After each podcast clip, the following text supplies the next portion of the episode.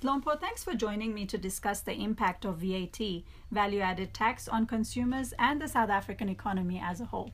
Saha, I really believe that this subject is of a continuing concern to many, and I'd like to start off by revisiting the 2018 national budget that was delivered earlier this year in February. Mm-hmm. A few announcements were made that still have us talking, though they were very much anticipated.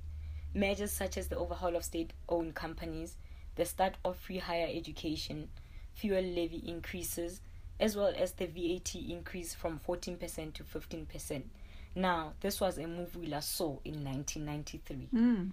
This hike is part of government's effort to contain a budget deficit while creating more revenue. So, what will the impact of this VAT increase have on consumers and the economy? Well, before I get into that, let's first discuss exactly what tax is and why the government collects it. Okay.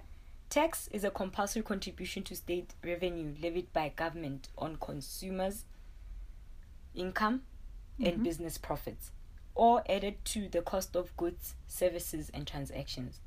The government collects tax to create revenue as it needs tax which is paid in rents to fund social and economic programs as well as provide public goods and services such as schools, hospitals, and roads.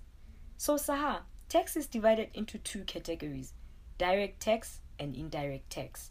Direct tax is levied on the income or profits of persons rather than on goods and services. It is imposed on individuals, trusts, estates, or companies. Examples include personal income tax, company tax, dividends. On the other hand, indirect tax is levied on transactions or activities rather than on individuals. Here, tax is collected by merchants, which is forwarded to the appropriate government agency. In South Africa's case, it is forwarded to SARS. Right. Examples include VAT, fuel levy, customs duty, and excise duty. So, now that we have discussed tax, let's get to know VAT. This is a consumption tax placed on production whenever value is added at each stage of supply chain, that is, from production to the point of sale. It was first introduced in South Africa on the 29th of September 1991 at 10%. It was then increased to 14% in 1993, and then 25 years later, Saha, which is earlier this year, it was increased again to 15%. So, what impact will this have on consumers?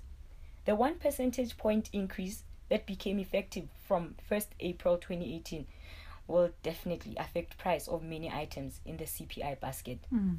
We need to remember though that not all items in the basket are subjected to VAT increases. I mean, about 43.5% of the items in the CPI basket are zero rated and therefore VAT exempt.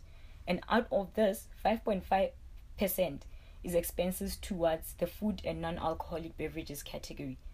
There is, however, other product groups that are zero rated, such as housing and utilities, examples being rent, house, flats, paraffin, and levies. Transport, examples of these include petrol, train, and bus fares. And lastly, education, including primary, secondary, and tertiary. We need to remember again that retailers and service providers may adopt different approaches and timeframes to pass through the VAT increase to customers. So, in essence, really, the impact of the increase will depend mostly on what your basket looks like. For instance, we have calculated that a 1 percentage point VAT increase is the same as a 7.14% increase in the total non exempt VAT expenses. If you had 100 rands and spent it only on items that are not zero rated, you will need to find an extra plus minus 8 rands. Mm. But if you spend the same 100 rands Saha only on zero rated products, you would not have to worry as the VAT increase would not affect you. Having said this, it is very important to note that inflation would, however, keep pushing prices up.